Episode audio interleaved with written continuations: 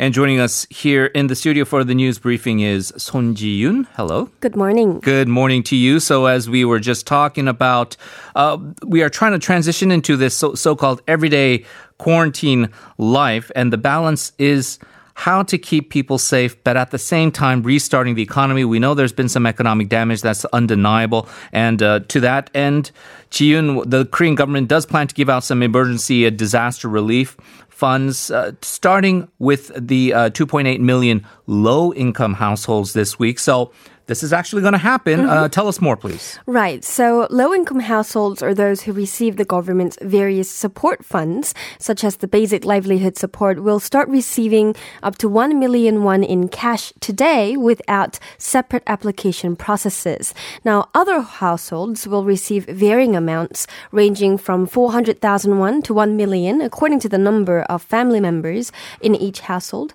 after the necessary online application process uh, starts starts on May 11th. Um, however, these households will not receive uh, the amounts in cash. They will receive uh, the the amount in the form of credit or debit card points uh, that will expire on August 31st, which mm-hmm. means they have to use everything until right. August 31st. Okay. Now, local market gift cards and prepaid cards will also be paid, uh, but these are valid for as long as five years. The government still advised everyone to use them until August 31st first. Now, these gift cards cannot be used in large stores, department stores, or entertainment establishments. Um, you can also donate the amount in whole or part if you don't apply for the fund within three months since applications open next Monday.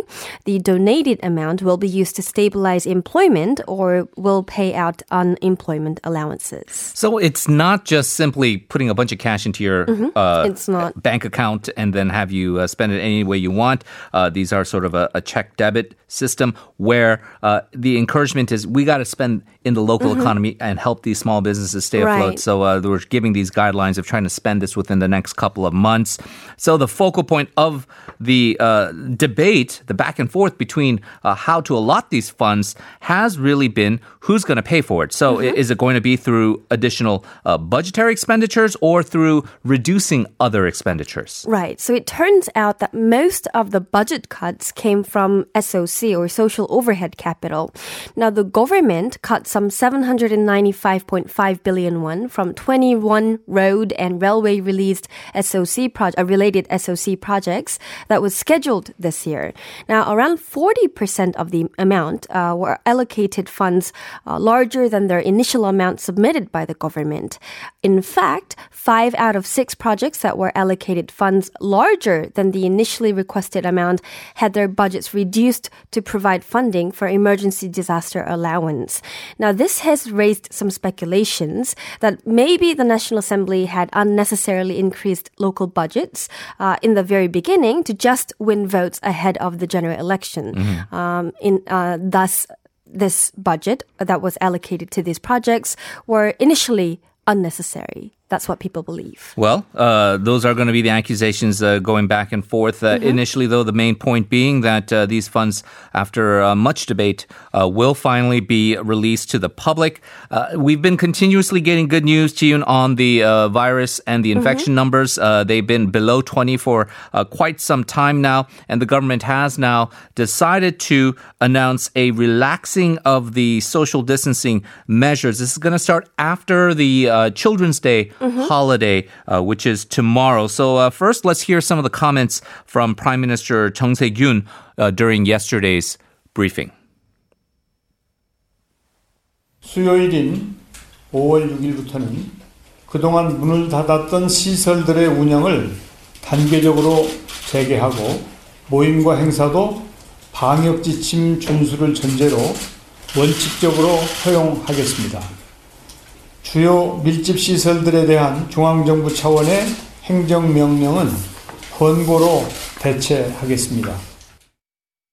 So there are a bunch of facilities like uh, noraebangs, right? Karaoke's, mm-hmm. uh, PC rooms, um, uh, drinking establishments that have been uh, shut down. They're going to gradually allow them to reopen on Wednesday, May 6th, and uh, allow some more gatherings and uh, events to take place. However, uh, these are going to be um, kind of on a phased yes. basis, is essentially. So social distancing in everyday lives or this everyday quarantine is what they're talking about. That's going to finally start. Yes, uh, you're right. So since April 17th, as you said, the number of daily confirmed cases here in Korea have remained below 20 uh, for 16 consecutive days.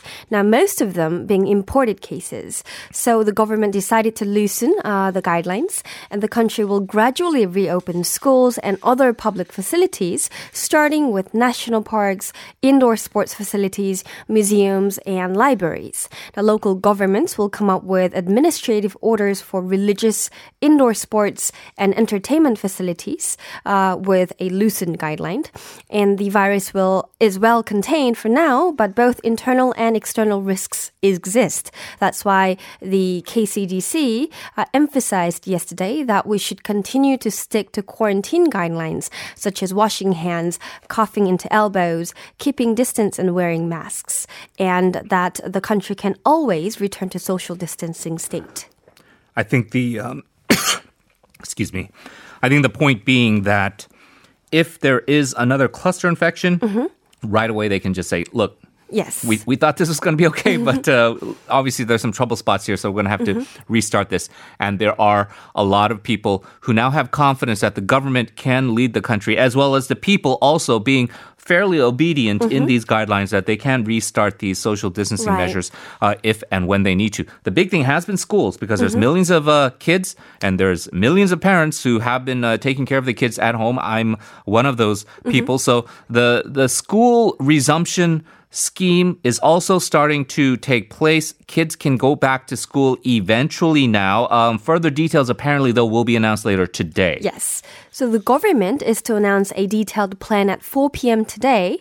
What we now for know, what we know for now is that uh, it will be in phases, just like how online classes were rolled out in different uh, grades. Now, contemplate the government is contemplating between whether to start uh, their uh, schools with younger kids or with older kids. For example, if you start with younger kids, there is the benefit of lessening the burden for childcare for parents.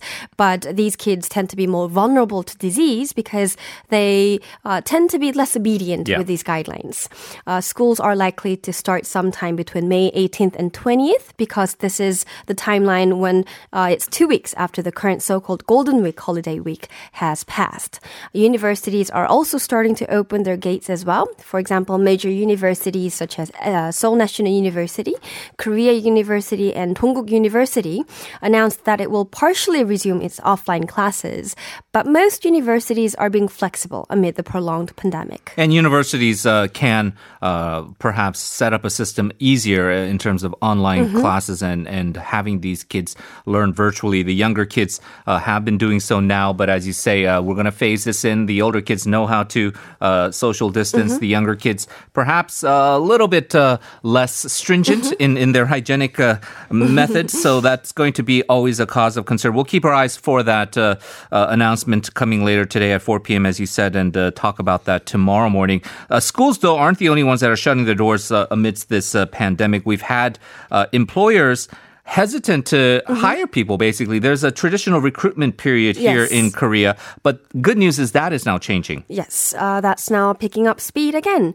So it comes as a very welcoming news, especially amid the economic downturn brought by the novel coronavirus outbreak. Now, a number of banks and financial institutions decided to resume their recruiting uh, that once was brought to a halt. Now, for example, NH Bank, government-run banks such as IBK, which is Industrial Bank of Korea, uh, Woori Bank, and other public financial institutions have either resumed their interviews or announced that they will start receiving applications. Now, those who are not recruiting this season will likely recruit more than planned in the second half uh, to fill those vacancies.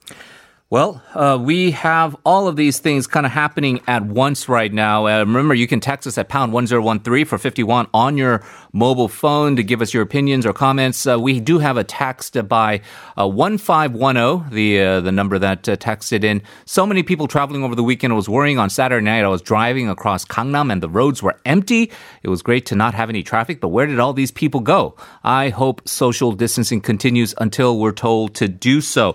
Where did those people go? Well, uh, a lot of them went to Gangwon-do and a lot of them went to uh, Jeju Island. Uh, this was the Golden Week weekend and we had a lot of travelers uh, booked resorts all across Jeju and Gangwon. And this happened even before the government announced the easing uh, of the social distancing measures. Nearly 140,000 people visited Jeju from Wednesday to Saturday. That's uh, more than 30% of what island authorities had expected. So to tell us more about the situation on the ground there, we're pleased to have joining us a journalist based in Jeju on the line right now, Darryl Coote. Hello. Hi. Hello to you, Darryl. So, uh, more tourists than expected uh, visited Jeju. Uh, this should cause some concern, quite naturally, for Jeju residents. Uh, fortunately, does not seem like there's been any big spike or cluster infections. What's been the atmosphere in Jeju right now? Well, I would say it's now cautiously optimistic. Uh, but leading up to the holiday, people were pretty apprehensive. Some people even saying they didn't want any of the tourists to come here out of fear of that uh, bringing the virus to the island because there's only been 13 cases in total, I believe, since it, the whole uh, outbreak began. So some people did say that they wish they wouldn't come, but of course, that is not everyone. Stores reliant on tourists have generally mm. been much busier now than they had been in a while. But the increase in tourists is noticeable. The number of rental cars that, that were not totally taken from the streets, but they're definitely now very visible and uh, restaurants popular with tourists, the the lineups are now at the stores again. So those uh, economic effects are, are definitely being you know increasing compared right. to the last few months where there was absolutely nothing. Obviously, boosting the local economy, tourism being so important is, important, uh, Darryl. Uh, there's been some reports about uh, perhaps concerns that people are relaxing too much. Uh, the the uh, anecdotal reports of people uh, who are visiting not necessarily abiding by things like wearing the face masks. Only, um, again, anecdotally, about 60% of visit, visitors viewed wearing masks cause of cause of concern. Is that is that kind of true from what you've been able to see? Well, it's hard to say exactly, but yeah, um, I'd say local Jeju locals are more likely to be seen wearing masks than the tourists. And one shopkeeper I spoke to said that only about 20% of tourists who entered the store were wearing masks. And that shopkeeper, who was a Jeju local, was quite surprised to see that. Mm. So, um, and and for instance, with the the lining up out front of the restaurants, uh, the tourists are not abiding by social distancing rules and clogging up the the sidewalks and and that sort of thing, which is kind of irk some of the local residents, but at the same time, it's also the local residents that are benefiting from right. the economic, you know, knock-on effect of that. So it's it's it's a complicated uh, little situation. And I'm sure uh, as uh, you were there, a lot of outrage uh, a, a, couple months ago with that uh, Gangnam uh, resident exchange student who uh, recklessly visited the island and ignored government guidelines on quarantine, essentially putting a lot of people at risk there, eventually testing positive for COVID 19. as a Jeju resident yourself, what would you say to a lot of people who are kind of itching to get out, are restless, and would want to visit Jeju? right now? Oh, that that's a really good question because, well, for one, I'd say wear a mask. Mm. Wear a mask out of like courtesy to the other people, to the Jeju residents who are mostly wearing masks as well. But at the same time, um, not it, it might sound a little callous, but it's important to remember that Jeju is very different than mainland Korea. So while many Koreans may feel that Jeju is part of their home, which it is, to a lot of Jeju residents, it's not that same sort of relationship. It has their own distinct culture, has their own distinct language, and sometimes, like, depending on certain situations, they refer to people from the mainland as foreigners. So it's important to keep that in mind when coming down here that, yes, it is Korea, but at the same time, kind of treat it as if you're going to another country or you're vacationing in somebody else's backyard and be courteous and right. understanding of that. Very good advice. Uh, Darryl Coote, uh, Jeju based journalist. Uh, thank you very much. Thank you very much for having me. All right, uh, and we are back with uh, Ji Yoon. Thank you for very patiently mm-hmm. uh, waiting here. Uh, we got more news to talk about. Let's uh, go move out of the uh, COVID 19 coverage and go to the National Assembly. The 20th National Assembly, they're going to set to end their term uh, this week, but they are trying to uh, pass a bunch of legislation as well as transition to the 21st National Assembly. Mm-hmm. So the 20th National Assembly will finish its term on May 30th, the end of, of this month, but it's set to start its preparation for the 21st National Assembly starting next week, which means that we only have about a week to take care of business hmm. remaining in the current term. But there are thousands of bills waiting. The ruling DP hopes to hold a plenary session this week to deal with some 15,000 bills that will otherwise be flushed down the toilet if not dealt with in this term.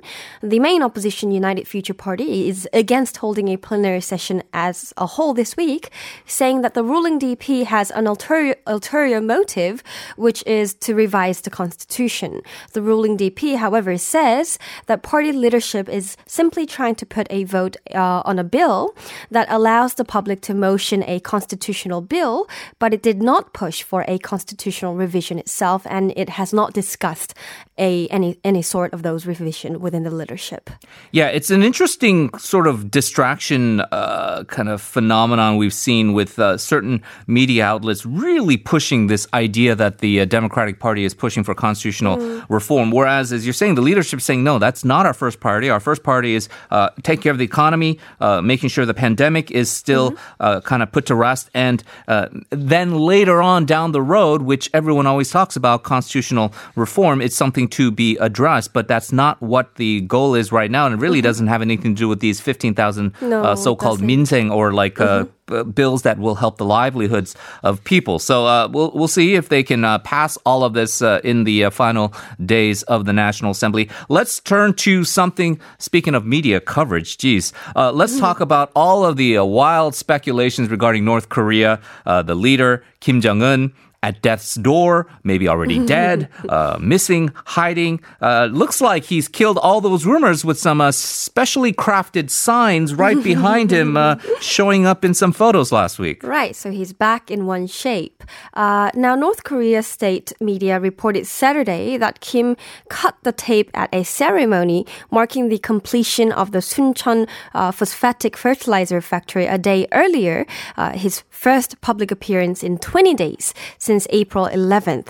Now, new speculations arose surrounding his reappearance over the way he walks, uh, the way that he has a cigarette, and so on, that he may have undergone a surgery. Mm-hmm. Um, however, Cheong Wa flatly denied all these speculations, saying that he did not even go through a moderate medical procedure.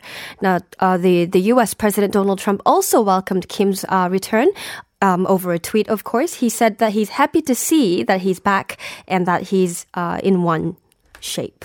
So all of this speculation by conservative media, by all these pundits, by these uh, uh, Western so-called uh, Korea watchers who were kind of gleefully just speculating uh, that Kim Jong Un was close to dying or had already died, and uh, kind of wildly talking about scenarios about mm-hmm. what's going to happen to the uh, Korean Peninsula at the end of the day, and I know that in previous governments, uh, it's hard to trust what the government says. If the Blue House says we don't see any signs, mm-hmm. uh, you might not trust that previous government. But this government, at least for now, has a track record of trying to be right. as transparent as possible. So if they're saying that there was no sign, we should take them at the word. And right now, as it stands, we, we don't know what his health will be later on, but mm-hmm. as it stands right now, you should not rely on just one CNN report off of a Daily NK mm-hmm. single source story. And you kind of have to just wonder the, uh, motivation as to why uh, people were so happily talking about how there's going to be this chaos mm-hmm. on the mm-hmm. Korean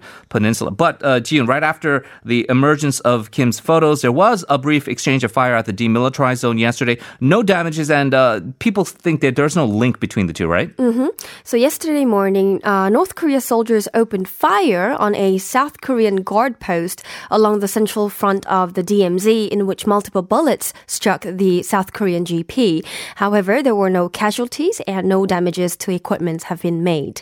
Uh, in line with the protocol, South Korean military fired 10 warning shots twice, followed by a warning broadcast telling the North Koreans uh, that their gunfire was in violation of the Inter-Korean military agreement. However, uh, we haven't heard any response from the North yet. South, uh, military, South Korean military officials believe that this firings uh, don't appear to be intentional provocations, considering that how how the visibility at the time was very low uh, due to fog, and that it was around the time when North Koreans changed their shift.